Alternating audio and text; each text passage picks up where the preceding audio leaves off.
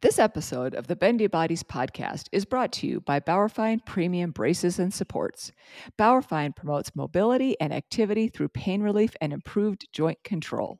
The more knowledgeable a patient is, the better care they will receive, regardless of what physicians they're seeing, because you're able to communicate what you're dealing with.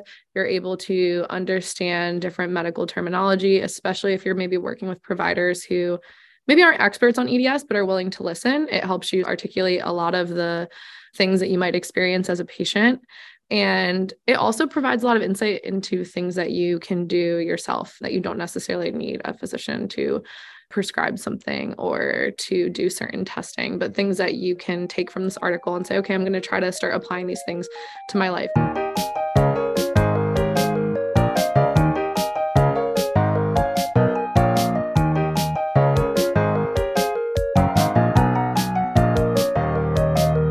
Welcome back to the Bendy Bodies podcast, bringing you state of the art information to help you improve your well being, enhance your performance, and optimize career longevity.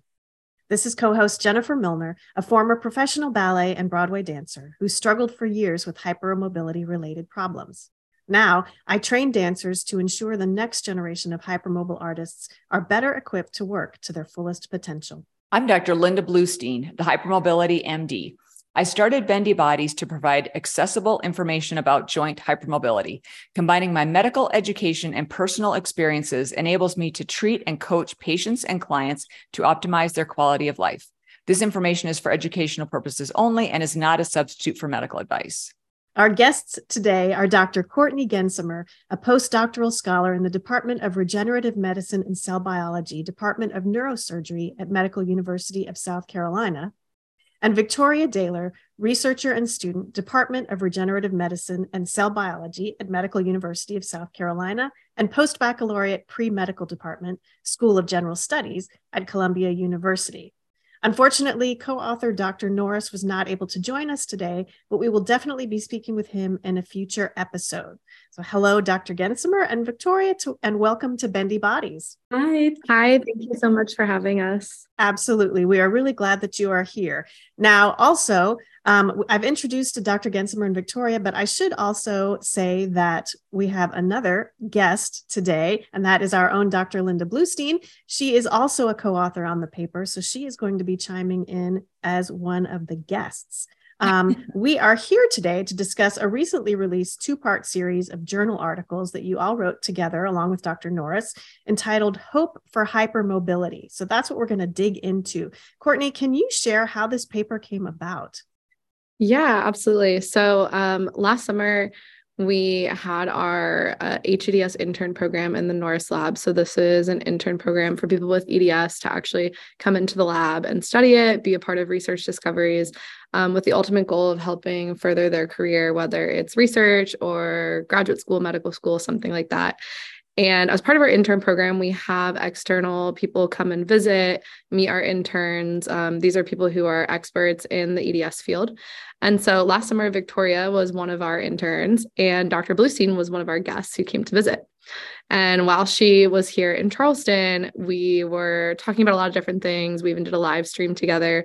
But she mentioned that she was going to be working on this paper and wanted to see if it's something that I would be interested in. She had read papers that I had written before um, and thought it would be a good opportunity for us to kind of work together, um, merge her awesome clinical ideas with some of um, my interest in, you know, writing and science communication and things like that.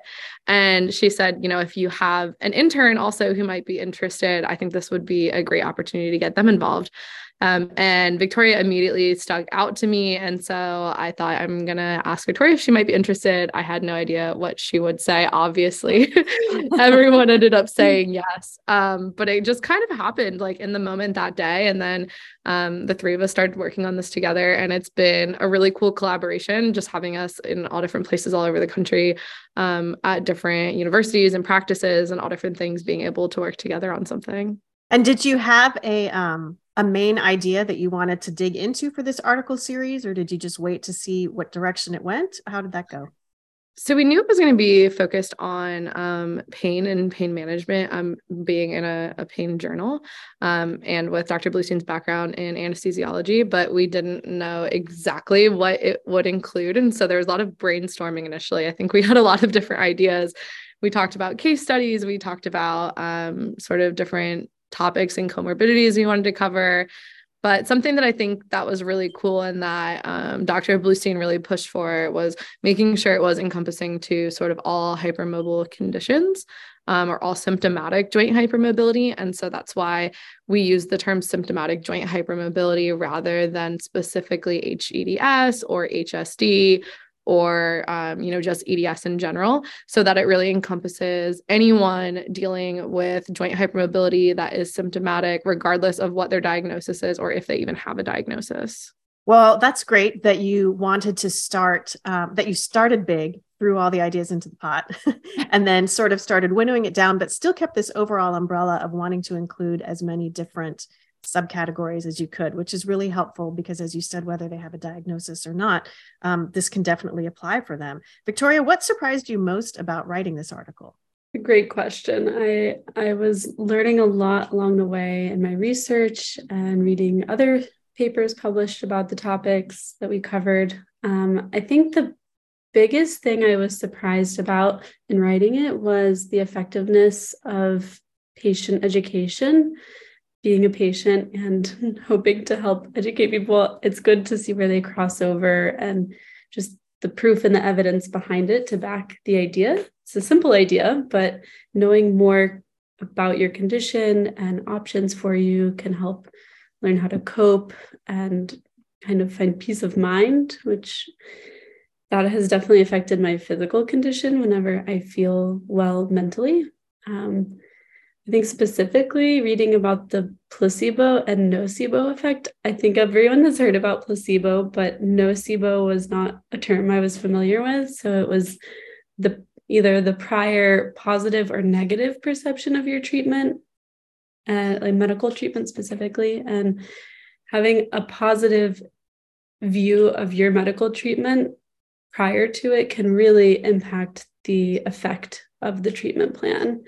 And along with that, also having a positive relationship with your physician can has been proven to improve and enhance your condition and symptoms of illness, which as someone who's hoping to be a physician one day, I'm trying to incorporate that mindset as soon as possible and see it in real time. Yeah, that was what surprised me. I'm going to add one more thing is that Linda informed me that leftover food has higher histamine levels. And I had no idea. And I, I think about that every day now. the small things that you learn that aren't necessarily what you set out to uncover, right? But that um, that you learn that kind of stick with you. That's the joy of working in a group. Um, so, coming to you, Dr. Bluestein, you specifically use the term symptomatic joint hypermobility in this article, and Dr. Gensemer referred to that a little bit earlier. Um, can you explain why you you guys settled on that, and and what was how that informed how you wrote the articles? We, we really want, as as Dr. Gensemer said, we really wanted to be as inclusive as possible, and there are so many people who feel like there's no hope. So we also spent a lot of time really thinking about the the title of this article and brainstorming ideas. And we, we met multiple times over zoom and of course had multiple email threads going at different times. And i think that um, the big theme was that for anyone in the spectrum whatever your diagnosis is there is hope. And there's usually something that can be done. And oftentimes you don't even need a medical professional to help you with that, but there's something that can be done to help improve your quality of life. So the title of the article, Hope for Hypermobility, was very specifically chosen. And we wanted to include everyone, whether they have a diagnosis or not, everyone who has symptomatic joint hypermobility or a condition related to that. We wanted to help them, give them some ideas and give them some tools to help their functional capacity be the best that it can possibly be. That's fantastic. And again, having that larger umbrella so that as many people as possible can be reached. Because as we know, when people are struggling with hypermobility disorders, whether it's Ehlers-Danlos syndrome or uh, HSD or Marfan or whatever it is, they may not have all the dots connected for them because they may not have a diagnosis. They may um, have one thing and the article that they're reading is talking about another thing. So they may not feel like it applies to them, or the medical professionals working with them may not feel that it applies to them. So I think that is super helpful for. Uh, for a lot of people to have that broad umbrella. Um, Cortney, why should people read this article? Um, I think there's several reasons. There's the the patient community reading it is different than the reasons why I think it's important for the medical community to read it. Um, I think for physicians and healthcare providers, it's really important because there tends to be this connotation of like, don't diagnose EDS or it doesn't matter if someone has it because there's no treatment and there's nothing you can do. Um, and I think that kind of goes along with the title of Hope for Hypermobility. Even if there's not, you know, an FDA approved magic treatment um, or um, therapeutics that have been designed for EDS, which hopefully there will be in the future. But even if we don't have those things right now, it can be managed. And I think we need to change that mindset in healthcare. I think it's going to improve the quality of life um, for a lot of patients. It's also going to uh, potentially shorten those delays in diagnosis or the misdiagnosis um, that might go on because it's viewed as something that doesn't matter if you diagnose it. Um, so I think it has the ability to just sort of impact how it's viewed. Um, and instead of viewed as something that's either benign, which it's clearly not, and we talk a lot about the comorbidities and symptoms that occur, um, but also that it shouldn't be diagnosed because there's no point in knowing if you can't treat it. And we also talk about ways to manage it, which show that that isn't true. Um, but from a patient perspective, I think I've always kind of had the mindset of the more knowledgeable a patient is, the better care they will receive, regardless of what physicians they're seeing, because you're able to communicate what you're dealing with. You're able to understand different medical terminology, especially if you're maybe working with providers who maybe aren't experts on EDS, but are willing to listen. It helps you articulate a lot of the things that you might experience as a patient. And it also provides a lot of insight into things that you can do yourself um, that you don't necessarily need a physician to uh, prescribe something or to do certain testing, but things that you can take from this article and say, okay, I'm going to try to start applying these things to my life. Or even, okay, I'm going to go try to find a knowledgeable physical therapist now because I read this article, those types of things. So, this is a great article for both uh, medical professions and the people adjacent to that, right? Um, like trainers, you know, people that are feeding into the care of someone, but then also for uh, people themselves who are suffering with joint hypermobility syndromes of some kind, some sort of symptomatic joint hypermobility. Um, that's great because that means we're reaching a lot of people with it. Um, so I want to move on to since we've started talking about symptomatic joint hypermobility, I want to fill that out a little bit more. Um, I want to start with you, Victoria. Can you share three things that you want people to know about symptomatic joint hypermobility? Yeah, I I wish I could cover them all, but um, um, I think top three would be that it looks different on everyone. I can I come from a dance background and I heard about hyperextended knees and how they were both sought after for their beautiful lines, but also problematic. And I I looked down at my knees and my knees barely straighten, but yet almost every other joint in my body is hypermobile. So I thought, oh, that's not me.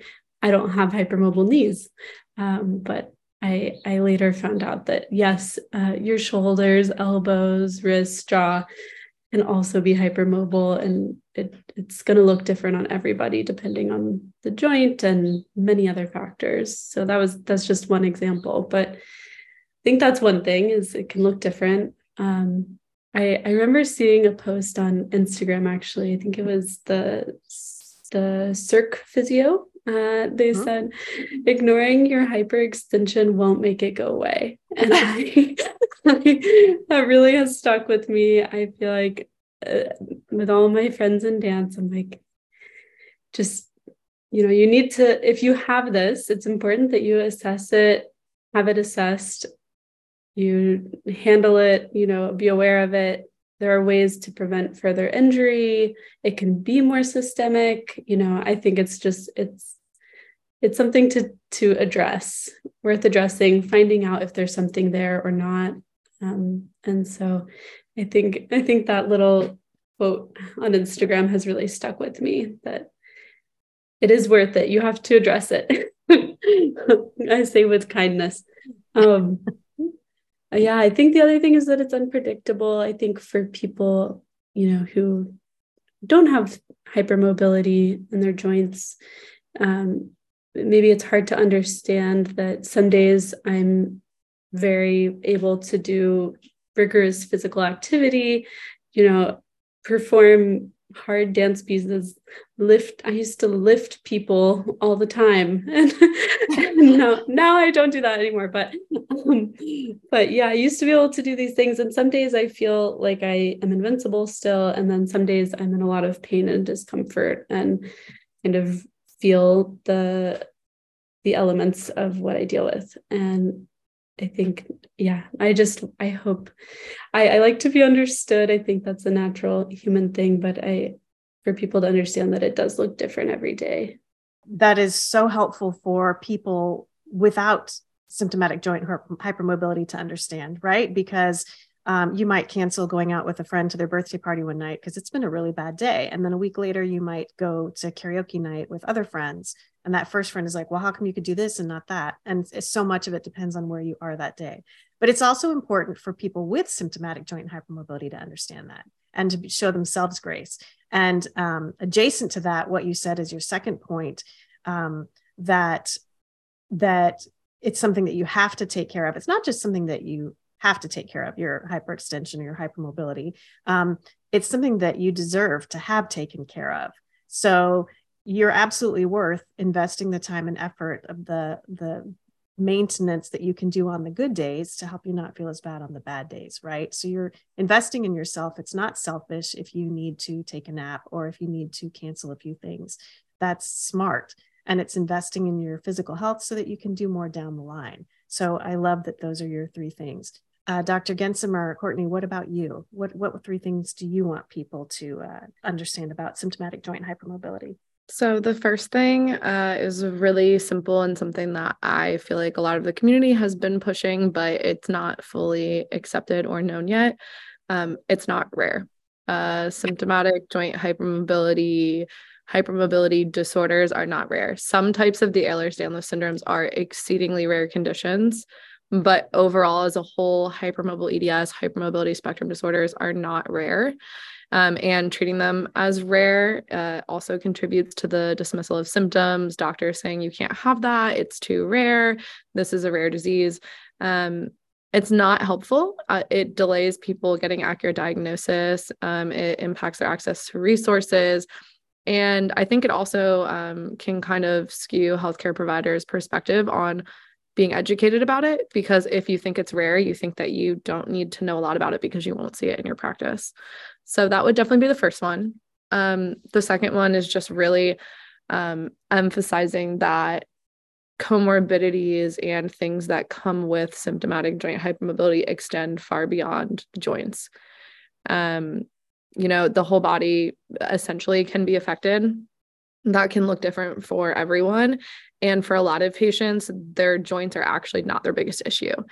Um, and so you know it's it's hard because it's like what else do we call these conditions right? The like unifying feature is that people have hypermobility um, but hypermobility isn't always the biggest issue. And so sometimes i worry that when we talk about joint hypermobility and hypermobile conditions um, it can kind of get lost that you know the gastrointestinal tract the immune system um, neurological issues all those other things can be present um, and then the third thing I think that I'd really like people to know is that um, uh, a lot of resources can be challenging to find. You know, finding a physician who understands it, finding someone who lives near you who understands it, assembling sort of a team of healthcare providers.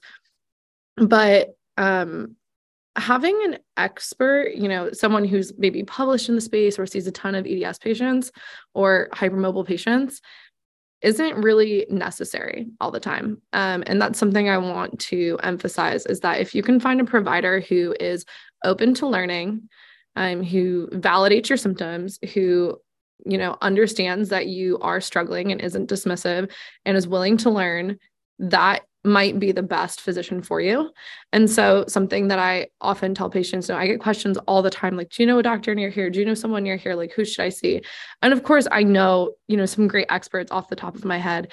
Um, they might have to travel for those or they might have really long wait lists. And so, I always encourage people that if you can find a compassionate physician who's open to learning and listening to you, um, that's someone that you can take a publication like this to and say, hey, I know you've been listening to my symptoms. You're not really an expert in this, but you're willing to help me. Would you take a look at this and work with me on trying this approach?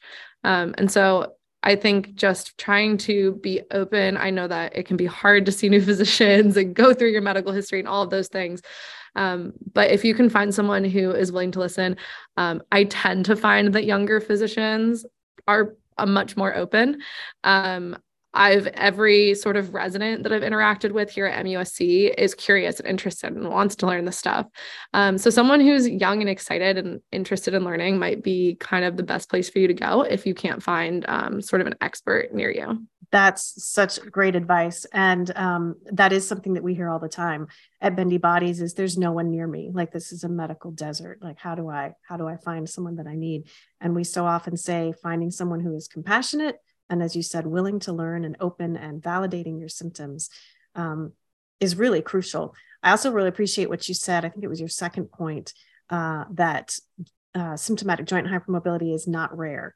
And i have had so many of my own clients dismissed when they come in and talk about it. And, and like one of my clients wanted to be scanned for um, a, a, few things neckwise, a Chiari malformation, that sort of thing. And the doctor wouldn't even order it. He's like, oh, you don't have that it's so rare you don't have that you know and she has di- diagnosed with eds and to be dismissed because as you've said it's so rare um, is incredibly frustrating. So changing that mindset um, will also as you mentioned hopefully change how much of it gets taught um, in schools how many people seek out to learn more about it. So that's a huge piece of it.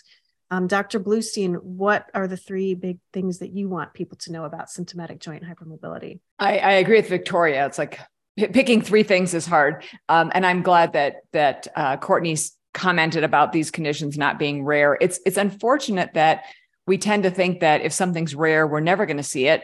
So even if something is rare, we still should be considering it, especially if somebody's not making um, progress with with their treatment. But but anyway, for my three things, the first thing that I want to mention is that improved quality of life is often possible, and we don't even need to over medicalize the situation. I, that is not the goal. If I'm working with somebody, it's it's doing the least amount of intervention to get the greatest impact. And I often tell people that I like to use the 10% rule. So if you get 10% out of five different interventions, now you have 50% improvement. And if you intervene at an earlier time, then you can use usually less um, types of uh, interventions and therapies than if you wait. The longer you wait, first of all, it becomes this tangled web that can be very very difficult to untangle and and sort out what caused what and it's also you know you often need to use more aggressive therapies than if you intervene at an earlier time again without over medicalizing so so that's my first um, thing that i want to point out that improved quality of life is possible the second thing is don't doubt yourself just because other people doubt you um, I, I also have gaslit myself. And I think this is a common thing. We, we go into the doctor and they dismiss us and make us feel badly because we're reporting symptoms that to them don't make sense. Um, and so we end up, you know, doubting ourselves. So just because somebody else doubts you doesn't mean that you should or that it's beneficial to doubt yourself. Um, you know, you want to pay attention to your body, try to use a curious mindset and not an anxious mindset. That can be very, very helpful. Um, and trying to observe yourself like an outside reporter would and focusing on on not just awareness you know this is eds awareness month right now but we really want to focus on action what are the action items that you can do to uh, help yourself feel better. So, when it comes to these articles, part of why I felt this was such an important, uh, these were such important papers to publish is because there are so many things that people can do, as Cortney pointed out, without their physician. So, taking action can make us feel so empowered and so and so much more hopeful than just being told there's nothing that you can do. And then the last point that I wanted to make is that, you know, especially right now, not for not to get too caught up on whether you have an, a hypermobile EDS or HSD diagnosis or some other diagnosis or, or no diagnosis even, um, because there again, we wanted to make this very inclusive. We used symptomatic joint hypermobility. These steps can be taken by, you know, anybody who thinks that this might apply to them. And a lot of these things that we recommend can even be beneficial for people who maybe they don't even have symptomatic joint hypermobility, but they have had pain. They've had chronic pain. And I get people sent to me all the time that, you know, they think that they might have EDS and they, and they don't even have generalized joint hypermobility. So it's really important for us to not get too hung up on labels, but instead to focus on symptoms. And as Cortney said, you know, the joint hypermobility and joint related symptoms might not even be the most significant part of the person's picture. So I would try not to get too caught up on the diagnostic labels, but instead really focus on getting treatment for the symptoms that are most greatly impacting your life. I I cheated because I, I mean, you guys only felt like you had three, but I got nine points out of it. So you know, yay for me. We got um, several excellent, great takeaways from that. So I really appreciate it. Cortney, what can you tell us about the future of joint hypermobility and related conditions? Yeah, so uh, most of you probably know that I am um, continuing to work on research in this space. I did finish my PhD, um, where my studies were focused on genetics of HEDS, uh, I'm still working on that during my postdoc right now. Um, and I've spoken with a lot of other people working in this space. I think in terms of the basic science, we're starting to catch up. Uh, if you look at, you know, publications on hypermobile conditions in the last five to 10 years clinically, they've been on an exponential growth. But in terms of genetics and biology and molecular diagnostics and things like that, we're not quite in that growth phase yet, but I think we're just getting into it. I think research is really starting to explode. There's a lot of studies going on with our lab and other labs, uh, things looking for bar- biomarkers, genetic markers, treatment options, um, clinical trials being planned, all sorts of things. Um, to manage comorbidities, to find ways to diagnose, and to hopefully lead to treatment options. Um, but the other thing I do want to mention is like while the science is growing and research is going and things are moving in a good direction, uh, one of the things that I unfortunately also see growing is a lot of the misinformation and the bad science. And, you know, when you have a condition like HSD or HEDS, um, this also happens in sort of the ME/CFS um, community or the fibromyalgia community. When you have something that medicine doesn't understand, unfortunately, there will be healthcare providers who use that as an opportunity to benefit themselves, um, whether it's financially or or other ways. And so they know that patients are desperately looking for answers, and if they can say, "Hey, I can sell you this," or "I can offer this unproven thing," um, patients want answers and they want help, and they kind of jump on board because this person is validating and listening. And I think as we start to improve awareness, it also increases the number of people trying to take advantage of this population, which has become extremely frustrating. But I'm hoping that sort of the the scientists and physicians and researchers working on these things are going to eventually outweigh that noise um, which is why it's really important that we do grow the number of publications on like the basic science side of things and i think we're moving in that direction i've talked with a lot of different people um, students and PIs at other labs that have a lot of cool projects that they're planning on doing. And I'm excited to see the papers that will come from those in the next two, three, five, ten years. Um, I think it's going to be really awesome. Excellent. Well, that is um, that is a, a good hope to have. Um, Victoria, what kind of research or publications would you like to see in this space? Uh, yeah, I think everyone has on their mind, you know, what is the crossover in symptomatic joint hypermobility, POTS, and mast cell activation disorders. I would love to see some explanations as to why, how, um, all of that. Sounds like a, a complicated project to take on, but hopefully, hopefully we'll get some answers with that. Um, I'd also love to see clinical trials and case studies with specific treatment options related to symptomatic joint hypermobility. It there's very little in regards to specific options um, That's something I'd love to jump off of too, in terms of talking about comorbidities and mast cell issues. That's something I'm personally really interested in and um, going to be focusing some of my work on over the next few years um, is kind of trying to understand that mast cell relationship. Um, are, you know, is the connective tissue um, that's abnormal a trigger for mast cells?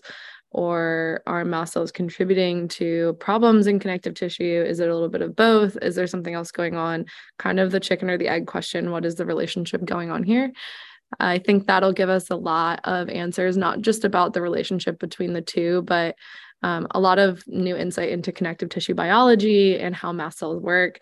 Uh, most of the work that's been done on mast cells has been really focused on, you know, true allergies and allergic responses, but mast cells are involved in so many other conditions and um, a lot of different connective tissue problems, including sort of the opposite of EDS and fibrotic conditions and things like that. So um, I'm excited to be working on some of that. And Uh, kind of along with the research growing is that hopefully we can publish something, right, on a relationship, something we find in the lab between mast cells and EDS. And then that study opens up doors for 10 other studies from other labs. And so as we start to publish in these areas, I hope that there is an explosion of additional publications after that.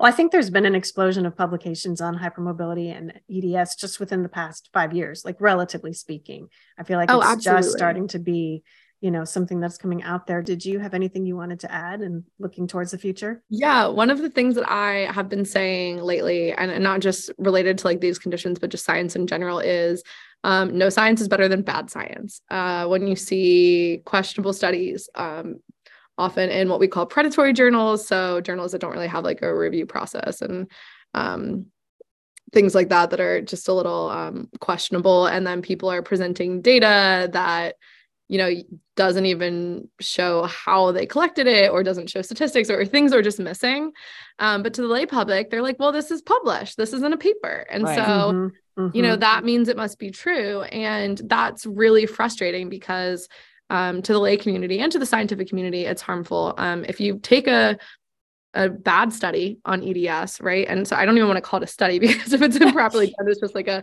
a bad thing someone threw together. Um, and then physicians see that um, it's more invalidating to the illness. It further pushes that narrative. I mean, if someone can read it, like a, a scientist or physician can read it and see right through it and be like, this is terrible science, it's going to further increase that bias of like, well, the science on the disease isn't even good. So, like, why would I take it seriously? Um, so, it's harmful for patients, it's harmful for the research community if the people doing the research are doing bad research, then it makes other people not want to be a part of that field of research. Mm-hmm. So it's just this um, difficult cycle. Um, the peer review process is extremely frustrating. Academic research is frustrating and has a lot of things that could be improved, but um, there are reasons for why things work the way they do.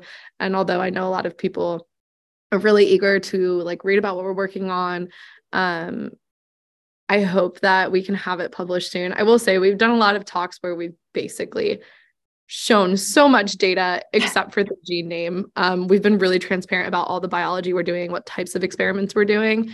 Um, at the end of the day, the genetics that we have found so far will not change anyone's care. It's currently not on a panel. It will take a while for that to happen.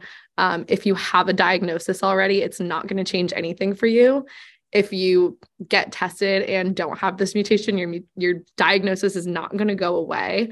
And so at the current moment, we have not we don't have a secret treatment, you know, that we're waiting to publish or something. I wish I could say we did. But um although it's frustrating that things aren't out there, um nothing that we've done aside from like providing hope and validation. Obviously those are very important, but like in terms of changing your medical care, it's not going to happen at this exact moment. Um, so I just like to remind people of that. I'm so glad that you shared all that because I think it's so important for people to understand the differences between high quality, genuine scientific research that is being done properly versus people who throw things out there and and and basically you know share all kinds of misinformation and you know if it sounds too good to be true it probably is right so yeah. so so that's the other thing obviously we spent a lot of time and energy researching some of these different therapies and you know, you always have to weigh the risks and the benefits. And, but there's people out there who are saying all kinds of things that, you know, offering false hope, I think. And so it's so important to follow the science and whenever possible to really get quality, credible resources. And it's, I think it's, it's just, it's easier to make something sexy. Oh, sorry. If you're like making stuff up or you're not, you know, whereas if you're really sticking to the facts and sticking to your scientific research, that's that's harder and it's not going to necessarily be as sexy. So that doesn't always spread as quickly. But that's why I think it's really important for people to understand this process. And as you were explaining the steps, you kind of went over like the writing the paper so quickly. And to me, it's like, oh my God, writing a paper is so much work and such an incredible amount of effort going into you know the the resources specifically the references i mean. And um, so i think it's just incredible what you're doing what the norris lab is doing and um, and everyone owes you a huge debt of gratitude for for this because it's not uh, it, it's it's in some ways probably thankless work because it's so much effort. I'll also throw in like a little plug for the intern program. Victoria is a great spokesperson if she wants to say anything about being one of our interns. But we host it every year. We've already picked our interns for the summer. But if there's anyone interested in being an intern, we will be taking them next summer again. I don't know if Victoria wants to like add anything about the intern program.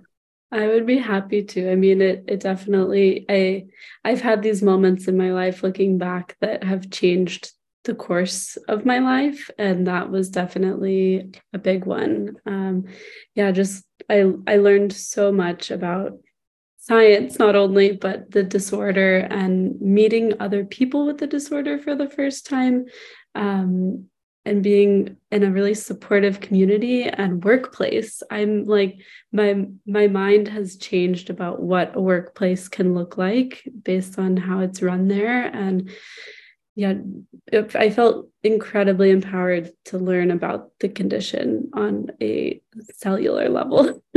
Um, and that's that's really intriguing to me and meeting dr bluestein and many other incredible physicians and yeah, I I can't recommend it enough, and so much so that I am joining the lab full time starting next month. Yay, so I'm moving to Charleston and going to continue researching with them, and I cannot wait. Oh, that's fantastic! Wow. Congratulations. Well, I think the the thoroughness with which everybody, the the three of you and, and Dr. Norris, have put together these articles, this two part series um, and the research that went into it and the the thoughtfulness behind um, choosing for it to be uh, symptomatic joint hypermobility rather than one one diagnosis specifically um, is really helpful for a lot of people. And um, as as Cortney mentioned earlier, it's an opportunity as, as the information gets out there it's an opportunity for people to take advantage of other people so we are hopeful that the science will catch up and make this even more widespread so people won't be taken advantage of um, this is a great example of something that people can take to their healthcare providers because it is a quality um, quality research that has been put into it and not just sort of thrown off um, in a fly by night group of people looking to make a big buck yeah and i'll also add I don't know if we mentioned, but um, healthcare providers can get CME credits through this. Mm. Um, so it's a really great way if you just have any like people in healthcare in your life that you think should learn more about EDS, they probably need some CME credits. So you can send this their way. Um, I, I think it would be great for um, all sorts of physicians and and PAs and all, all sorts of people to um, get this knowledge, even if they're in a specialty where they think they don't see a lot of these patients. Uh, mm-hmm. It's it's easy to digest for both physicians and patients and it's a helpful tool that you can have around if you need it and and share with your patients as well. Yep, and as we've as we've learned it is not this is not rare. So it's good for people to have this information. Um, was there anything else? I feel I feel more hopeful about hypermobility and about uh, people being able to take um, autonomy and these these steps that you guys have given us. Was there anything else that you wanted to add and um, where can people learn more about you? Victoria, I'm going to start with you. Yeah, I I feel incredibly more hopeful after being a part of this paper and seeing, I think, reflecting on my own experience whenever I've felt my worst physically, it was really, I think I mentioned this earlier, but it can be related to feeling out of options or out of hope or not being listened to. And I hope that this paper shows you that there, the list is long actually of things that can help. Uh, I'm shocked. I have a whole new list of things to pull from and to try if I'm feeling like that. And I feel inspired to know that there are physicians out there like Dr. Bluestein that are aware of the multisystemic nature of this, but also like that patients often feel gaslit and um, have medical trauma and the whole experience of symptomatic joint hypermobility, not just the medical experience. So, yeah, I, I think that taking power over your own medical treatment is is the biggest takeaway of hope for me. Nice. And where can people find you? People can find me on Instagram at genetically bendy. Um, yeah, that's where I, I'm trying to spread some information, just like these these lovely women on the on the call with me. Excellent. That's great. And Dr. Gensemer, Cortney, what about you? Yeah, I would say one final note is just to have an open mind can be really important. I think sometimes patients can get a little burnt out and, you know, tried physical therapy for years, nothing's getting better. Um, but having an open mind to working with new providers, um, maybe trying that new physical therapist that people are saying they really like in your local EDS support group, even if you've had a bad experience in the past. Um, being open to trying maybe a medication that you don't think is going to work because no other pain med has worked for you. Um, but saying okay everyone's talking about low dose naltrexone like let me let me give it a, a shot. Maybe it'll work for me. Um, it can be really easy to get in that mindset of like nothing's working, nothing's helping. But I've definitely found things that maybe didn't work in the past and work for me much better now. I used to have like a lot of trouble walking long distances. And now the best way that I feel good is going for regular walks. Um, and it's a great opportunity to spend time with my dog. Um, I actually walk up the steps to lab every day now, which is crazy because a few years ago, I never would have thought that I could do that. I just wouldn't have even tried. Um, so just having an open mind about things. Um, you know, that doesn't mean like doing ridiculous things that are going to be damaging to your body, but having an open mind about new resources and things that can be helpful um, or things that you might read in this paper. Um, maybe stop eating that leftover food. the things you learn when you're working with other people who have really interesting little tidbits of expert information. And where can people find you, Cortney? Um, I'm on Instagram, Twitter, and TikTok um, at Court Does Science, C O R T Does Science. Um, not not as active on TikTok, but um, definitely Instagram and Twitter. Um, and I also have a subscriber channel on um, Instagram that if you want to subscribe, I can't possibly interact with everyone who messages me, but I do make anyone who's a subscriber a priority and host like pri- uh, subscriber group chats and things like that to like allow people who follow me to connect with each other, which is really cool. And I've seen some friendships online kind of come from that, which is awesome. That's fantastic. And Dr. Bluestein, what about you? I love what Cortney just said about keeping an open mind. If I'm seeing a new patient, and oftentimes maybe they will have tried low dose naltrexone, but then when we start to actually really get into the details about that or some other medication, oftentimes it's how they did it. And if they have an open mind and are willing to try it again, I explain to them well, but you did it for only a month, or once you got to the peak dose, you pretty much stopped. So we really want to try this again. And this is why we need to try this in a different way. And if they have an open mind and we can use that placebo effect that Cortney talked about earlier, I'm sorry, Victoria talked about the uh, placebo effect, that can re- really be beneficial. So it is that that open mindset is really, really important for having a better chance at having a good outcome with putting together a comprehensive um, treatment plan. So I'm really, really excited about about this um, two part article. I'm so grateful to Victoria and Cortney for just their incredible work on this. It's writing an article is is so much work. Um, I know Jen. I've told you I'm never writing another article ever again after I wrote whatever I wrote before this. and then you're like, you're writing another article. I said, well, it's different though because Victoria is going to be first author, and and she just did a phenomenal job making it easier for for the rest of us who are participating on the team. And so I'm just I just want to say thank you to, to them for making this happen because I think it is a very important two part series for people to have access to. As as Cortney said, it's it's written in a way such that patients and healthcare professionals both can benefit. And people can find me at um, Instagram, Twitter, Facebook, LinkedIn, all at Hypermobility MD. I think I'm also on Pinterest. Um, oh, and I and I am on TikTok. Um, Kyle manages the TikTok. I never touch it, so I don't I don't know what happens over there, but um, but I am on a lot of platforms. And then hypermobilitymd.com or bendybodies.org are the best places to uh, reach me online and learn more about the podcast, of course, and learn more about these complex conditions that can present in such a wide variety of ways. So, the saying, if you've seen one EDS patient, you've seen one EDS patient, is very, very true. So, it's important not to compare and to recognize the differences. And I know Victoria had pointed that out earlier, but I just wanted to, to reiterate that one last time. Absolutely. And thank you for that. So, um, we will also have how to get in contact with everybody in the show notes as well. You have been listening to Bendy Bodies with the Hypermobility MD, and our guests today have been Victoria Daylor, Cortney Gensemer, and our very own Dr. Linda Bluestein talking about hope for hypermobility. Uh, Victoria, Cortney, and Dr. Bluestein, thank you so much for being here today. If you found this helpful, follow the Bendy Bodies podcast to avoid missing future episodes. Please leave a review and share the podcast so more people know about bendy bodies and joint hypermobility. Screenshot this episode, tagging us in your story so we can connect. Our website is www.bendybodies.org and follow us on Instagram at bendy underscore bodies. We love seeing your posts and stories, so please tag us using hashtag bendybuddy.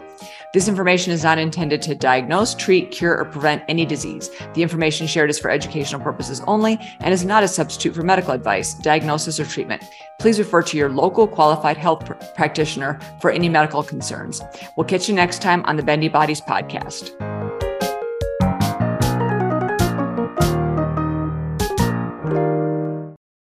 This episode of the Bendy Bodies podcast was brought to you by Bauerfeind Premium Braces and Supports, designed to provide joint stability and pain relief.